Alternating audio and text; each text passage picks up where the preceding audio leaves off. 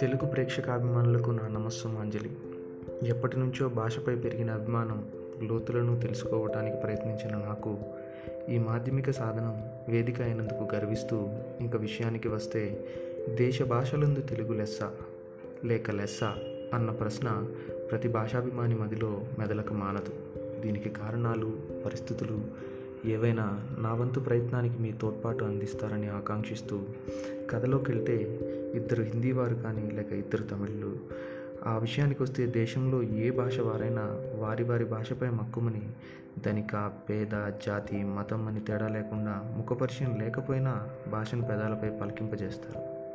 దేశ భాషలలో అతి ప్రాచీన భాషల్లో ఒకటైన తెలుగుకు మాత్రం ఆ గుర్తింపు రాలేదని నాలాంటి వారి బాధ వ్యత మహామహులు తెలుగు భాషాభివృద్ధికి వారి భాష కాకపోయినా తెలుగు నుడికారానికి ఆది నుండి కృషి చేశారు. ఆంధ్రభోజుడని కీర్తింపబడ్డ అష్టదిగ్గజ పితామహుడు శ్రీకృష్ణదేవరాయలు స్వయాన కన్నడిగరు. కానీ వారు తెలుగు కోసం ఎన్నో చేశారు.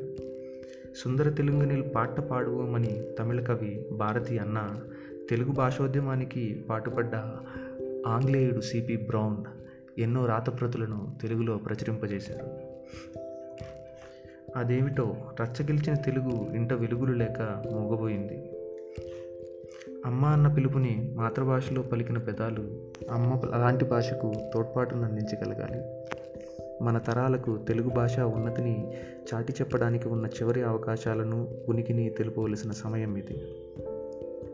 ఇంకా ఇందులో కవితలు పద్యాలు కదిలే చిత్రాల కబుర్లు భాషా ప్రయోగాలు నీతి కథలు చరిత్రకి తెలుగువారి గురించి సంపాదకీయాలు చిన్ననాటి జ్ఞాపకాలు ఒక్కో భాగంగా మీ ముందుకు రాబోతున్నాయి.